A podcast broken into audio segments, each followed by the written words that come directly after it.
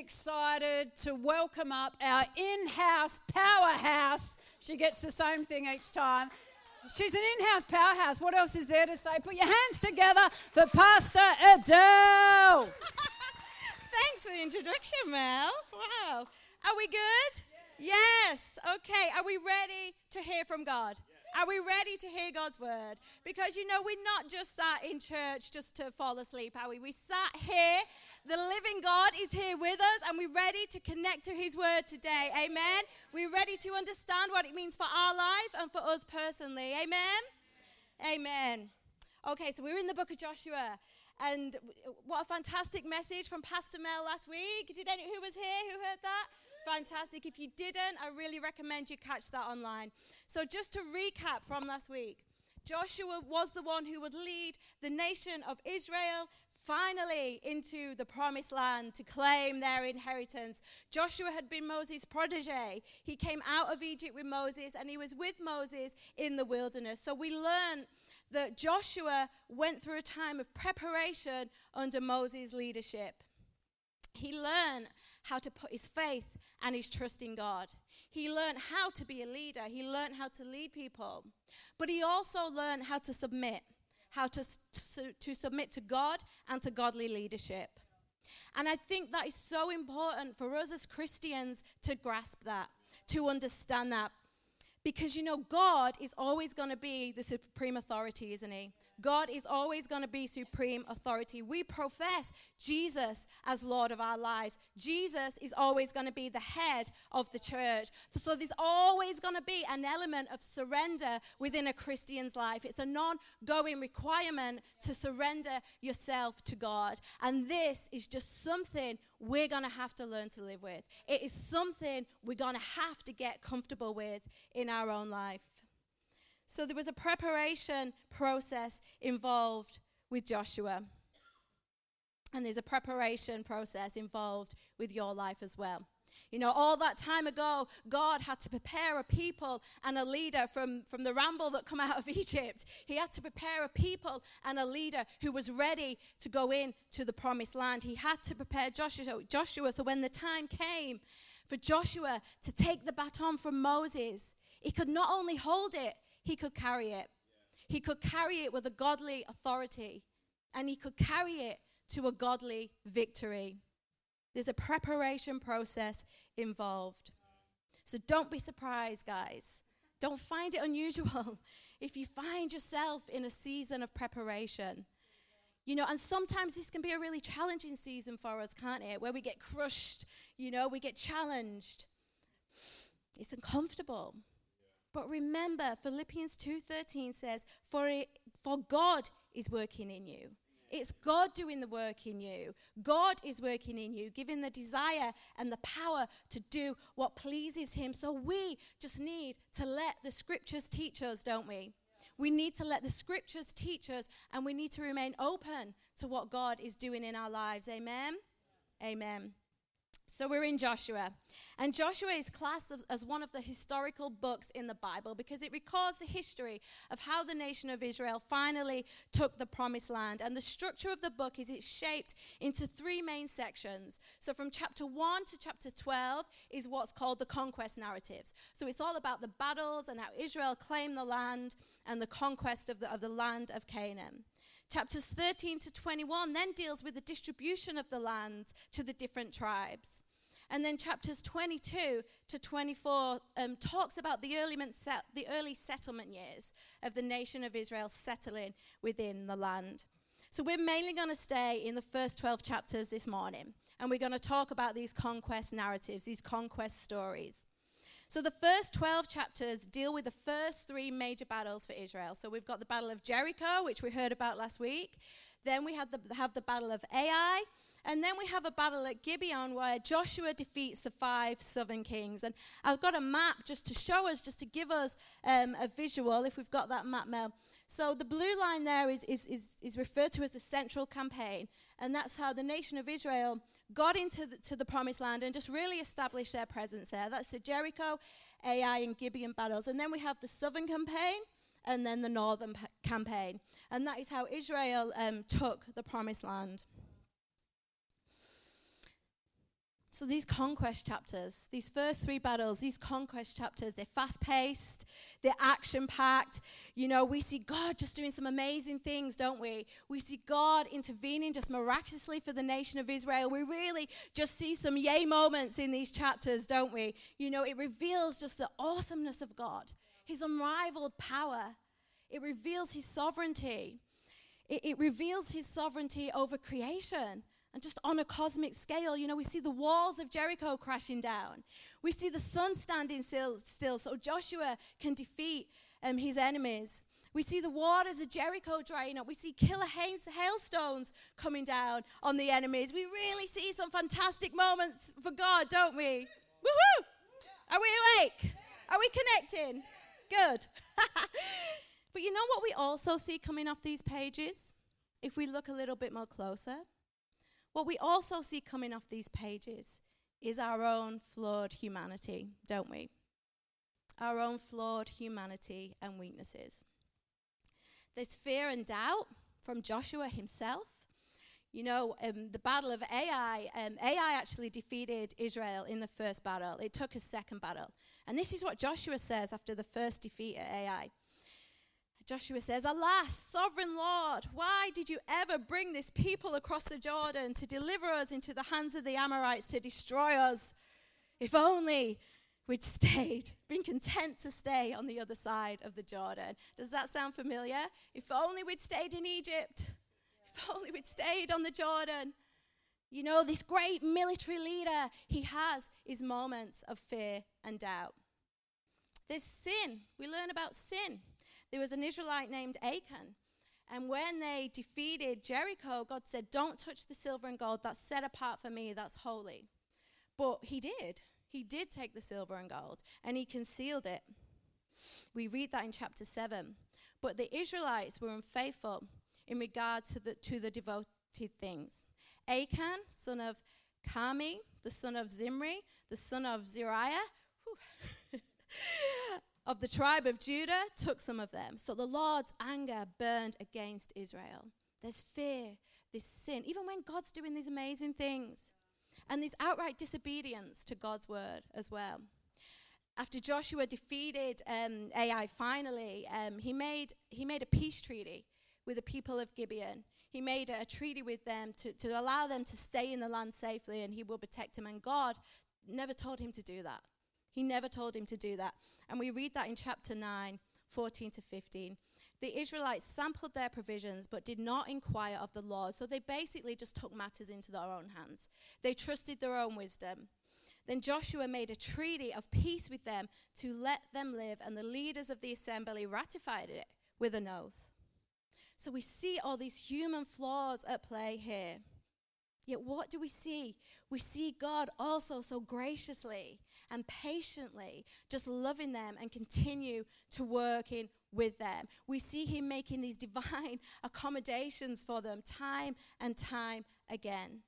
And this is such a common thread throughout the Bible, isn't it, that we see. But what can we learn from the book of Joshua today? Well, I want us to consider three points together. Who are we? Who is God? And what is our response? So, who are we? Who is God, and what is our response. So, who are we? Well, first and foremost, we need to remember that we're created beings, aren't we? We have been created. We only exist because we have a sovereign creator who knitted us together and breathed life into us. Psalms 95 reminds us He's the owner of every ocean, the engineer and sculptor of earth itself. Come and kneel before this Creator God. Come and bow before the mighty God, our majestic Maker. For we are those He cares for, and He is the God we worship. That's awesome, isn't it? And amazingly, this majestic Maker, this Creator God, desired us. He desired us. He, he, he created us to love us and be in relationship with us. You know, there's a fantastic, excuse me, Bible teacher called N.T. Wright. He's a fantastic Bible teacher, and he says this, which I think is great I am loved, therefore I am. I am loved, therefore I am. Now, that might just need to sit with us a little while. We are created. But who are we even in relation to these Old Testament scriptures? Who are we um, in relation to these stories that we read about, which are fantastic, but they happened so long ago? You know, how can we connect with them? How can we even make them relevant in our life today? You know, we might be tempted to think, well, they're fantastic stories, they're amazing stories, but they're Israel's stories. That's the Jewish people's history and heritage. That's not mine. How can I connect with that? Well, scripture says if you are in Christ, you have been grafted into the family of God. You have been grafted into the nation of Israel. The Apostle Paul says, We were the wild branches of the olive shoot, and we have been grafted in to the natural branches of the olive tree, which was Israel. So we now are, so to speak, in the same family tree. Romans 11:17 says, "However, some of the branches have been pruned away, and you, who were once nothing more than a wild olive branch, God has grafted in inserting you among the remaining branches as a joint partner to share in the wonderful richness of the cultivated olive stem. We are now part of God's one big family. We have a place in this amazing story of God and creation and humanity. These stories are just as much our stories as they are, Israel's. This is a spiritual history and heritage that we ourselves can lay claim to. We are Abraham's seed according to faith. This is our spiritual history and heritage. These are our spiritual ancestors. We can lay a claim to this as children of God. And just like our created spiritual ancestors, we mess up, don't we? We mess up. and we get it so wrong. You know, we were born into sin in a fallen world. We just mess up. We get it wrong. We can faint in fear and disbelief when things don't go our way. We can cry out to God and even blame God like Joshua God, why did you? Why did you? We think we know best, don't we? we think we know best so many times. I do think we know best. We take matters into our own hands, like Joshua did with the people at Gibeon, make our own plans, wonder where God is in it all. and we have ongoing battles of sin in our life, don't we? We have ongoing battles of sin when sometimes temptation gets the better of us, just like with Achan. But God, God is good, and His grace always divinely accommodates for us, doesn't it? And you know what I think also is interesting about Achan's story when we read about it? It shows us something else about ourselves. It shows us something else about us as a family of God. We are all connected to one another by the same Spirit. It says in 1 Corinthians 12, For by one Spirit we were all we all were immersed and mingled into one single body. And no matter our status, whether we are Jews or non Jews, oppressed or free, we are all privileged to drink deeply of the same Holy Spirit. We are all connected. When Achan decided to sin, when he made a decision for himself, it affected the whole nation of Israel. And that was why they lost their first battle at Ai. And we read that in Joshua 7 4 5. And this is the account of them going up the first time um, to Ai. So about 3,000 of them, the Israelites, went up, but they were routed by the men of Ai, who killed about 36 of them.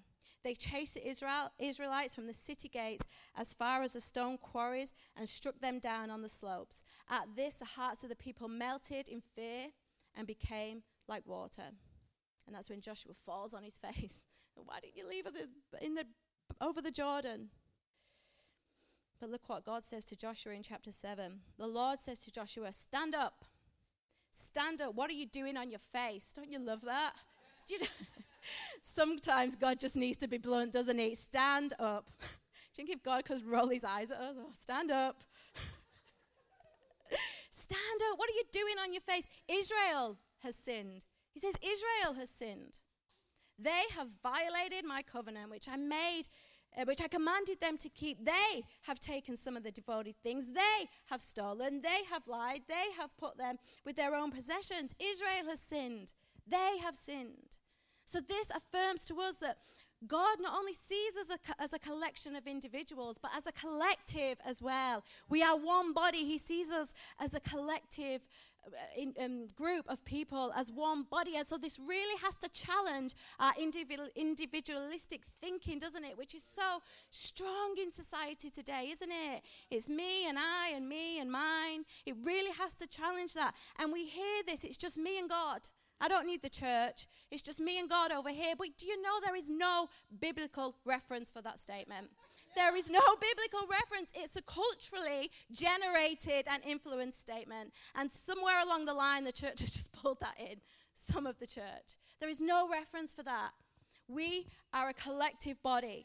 We are a collective body. And our decisions, be they good or bad, our decisions can have a huge impact on one another a huge impact.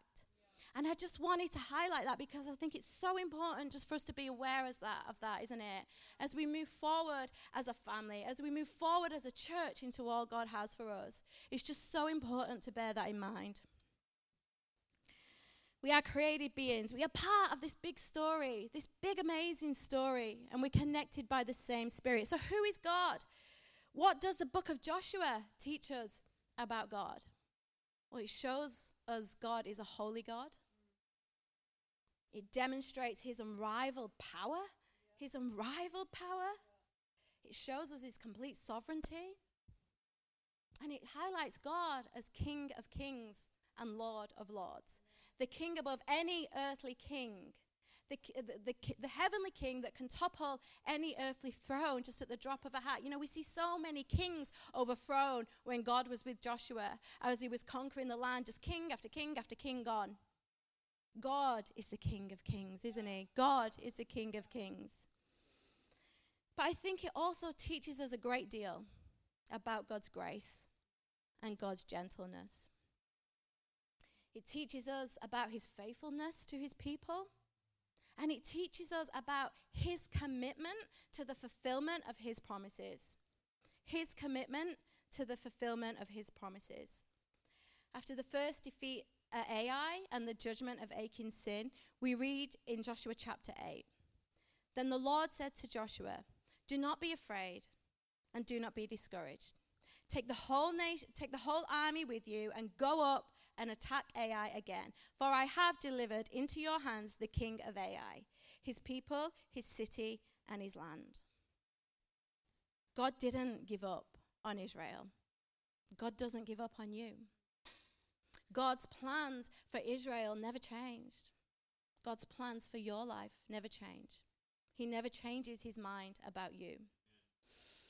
But you see, Joshua had to do something, didn't he? What did Joshua have to do? He had to get up. he had to get up. Joshua had to receive God's encouragement and, in obedience, take that step into God's direction, didn't he? And in fact, these were the first steps towards gaining the victory. He had to get up. And you know what? It can be the most difficult time in a Christian's life after a defeat such as Ai. It really can. You know, we can have this recurring sin that just keeps wiping us out time and time again, we can't seem to get over it and we don't feel like we can come to God. There might be shame there. We keep ending up in this place of defeat because this self serving flesh just won't obey God. you know, we can have, have had tremendous loss and tremendous hurts in our life where we've blamed God, we've got angry at God, we've let bitterness get in, and we've turned away. We can be in this place of defeat confusion, fear, bitterness. And we can question is God really with me?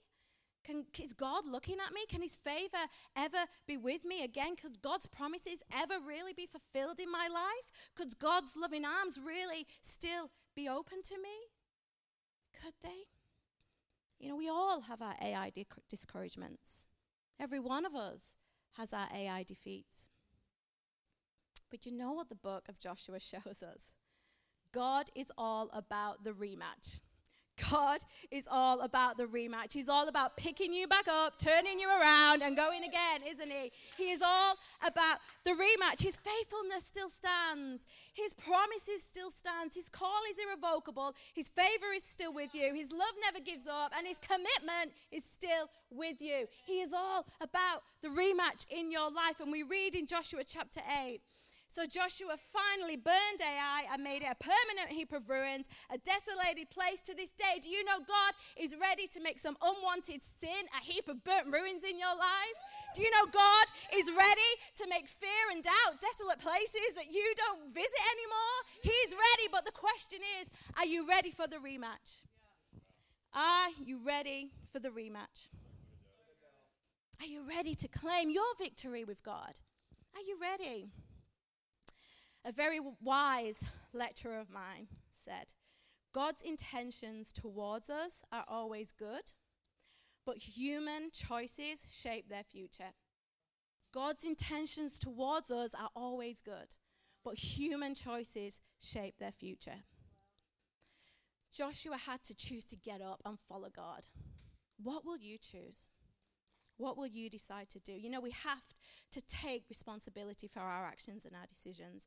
We can't choose to blame God when we constantly make decisions away from Him and not in His direction. When we're constantly making decisions that don't line up with His word and will, we have to take responsibility for that.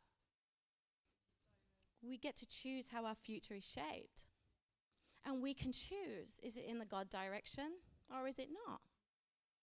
Is it to be obedient to God or is it not? Is it to keep our hearts open to God no matter what we might experience? Or is it not? That choice is ours. That's the one He's left in our hands, guys. So Joshua shows us God is sovereign, He's powerful, God is loving, and so, so gracious.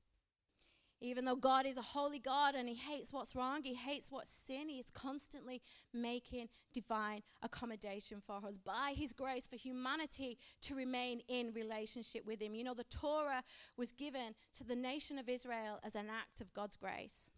It was given as an act of God's grace because it enabled the nation of Israel to come into relationship with the Holy God and walk before Him and receive His blessings. God's faithfulness and commitment never wavers. He is our holy God. He is our creator God. He is our faithful God. He is our gracious God. And He desires to be in relationship with us.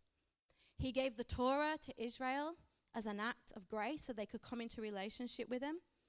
And He extends His ultimate grace to us in His Son Jesus Christ so we can come into relationship with Him. He's a gracious God. Which brings us to this place. What is our response? What is our response? After Joshua defeated Ai in the rematch, he takes the nation of Israel to a place called Shechem. He takes a whole nation. Now, this was for a specific purpose. It was for them to recommit themselves back to God. It was a recommitment ceremony. And this was actually an instruction given by Moses um, before he died. We know Joshua didn't, um, Moses didn't enter the promised land. So this was an instruction back in the book of Deuteronomy that he gave to Joshua to make sure was carried out. And we read that in Deut- Deuteronomy 29. When the Lord your God, this is Moses speaking, when the Lord your God has brought you into the land you are entering to possess, you are to proclaim on Mount Gerizim the blessings and on my, Mount Ebal the curses. And there in Shechem, Shechem is, is what runs through these mountains. We go on to read, You are about to cross the Jordan to enter and take possession of the land the Lord your God is giving you. When you have taken it over and are living there, be sure that you obey all the decrees and laws I am setting before you today. After such great victories, after God just interceded for them miraculously and miraculously, after they got their miracle, after they got their promised land, Joshua took them to a, ta- to a place to pause and just remember who God was. Just remember who God was. He took them to a place to recommit themselves back to God. a place to recenter their lives on God, a place to reestablish God as Lord of their lives. They were instituting God's law as the law of the new land, and they were recognizing God as king of their new land and sovereign over it. Joshua called the people as a leader, he called the people after all these amazing victories to a wholehearted response back to Yahweh, their God. The God who had done so much for them, the God who had saved them from Egypt, the God that had carried them through, the God that had led them to victory. He called them back to a, to a recommitment to Him. And we read it in Joshua chapter 8. I'll just read you the account. There at Shechem, in the presence of the Israelites, Joshua wrote on stones a copy of the law of Moses all the Israelites, with their elders, officials, and judges, were standing on both sides of the Ark of the Covenant of the Lord, facing the Levitical priesthood who carried it. Both the foreigners living among them and the native born were there. Half of the people stood in front of Mount Gerizim, and half of, of them stood in front of Mount Ebal, as Moses, the servant of the Lord, had formerly commanded, when he gave the instructions to bless the people of Israel. Afterward, Joshua read all the words of the law the blessings, the curses, just as it had been written in the book of the law. They were recommitting themselves back to God. And you know, Shechem was no insignificant place for Israel. Shechem was a place that had history for Israel. Do you know it was at Shechem that God made the covenant with Abraham under the oaks of Moriah? He made the covenant to, covenant to give his descendants a land, the promised land, the land of Canaan, and here they were standing in the fulfillment of God's promises. It was at Shechem that Jacob called his people, called his tribe to put away their false idols and turn once again to the living God. And they buried their false idols under the tree, the, the same tree, the Oak of Moriah. They knew Shechem was significant. They understood Shechem to be a place of covenant and a place of choice. It was a place of covenant and a place of choice. And after this recommitment ceremony, after this pause, after this recognition and recommitment back to God, the nation of Israel rapidly took the promised land. Rapidly, the southern campaign, the northern campaign, it was fast. You know, God is not slow at fulfilling his promises, but are we slow to respond? Are we slow to respond? Shechem was a significant moment in Israel's history. And I believe there has to come a significant moment in the life of every believer. I believe there has to come a significant moment in the life of every church where we call to Shechem. We call to Shechem. We call to remember who God is. We call to remember what God has done. And then we're invited to make a response. We're invited to make a response. Will we respond wholeheartedly to our loving Creator God? Will we get up and give ourselves to Him once again? Submit ourselves to Him once again? You know, there may be fear.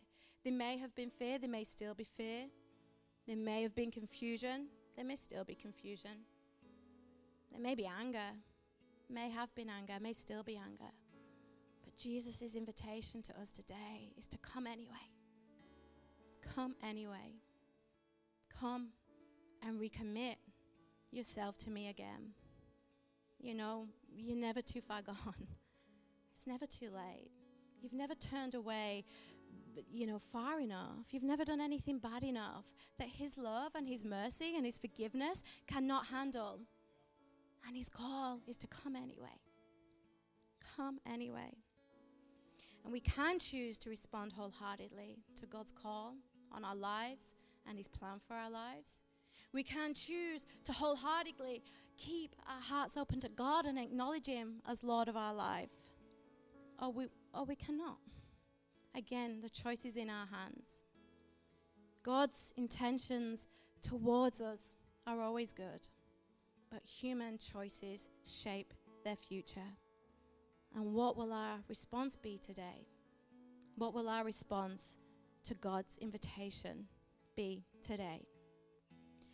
I just want to pray now. I want to pray for, for anyone that, that might not have, have made a decision for God yet, if this is their first time, I want to pray for you. And then we're just going to let the worship team play a song for us.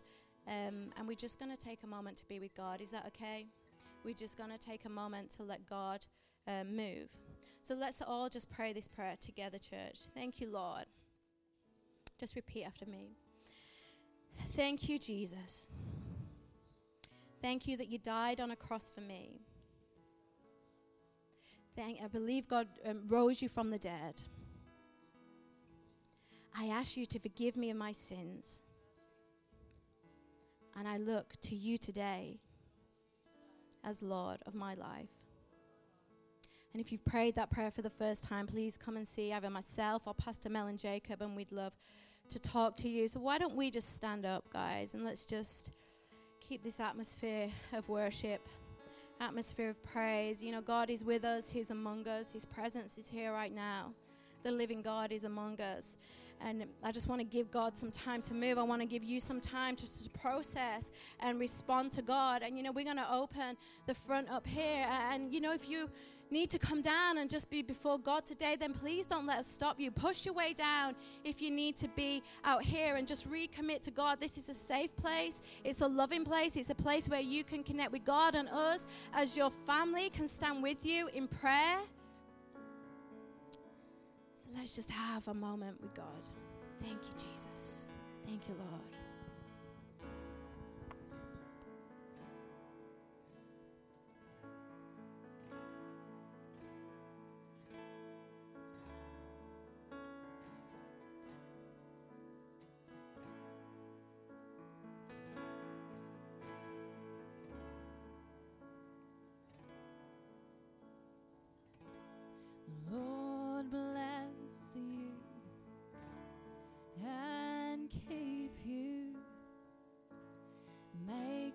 Gracious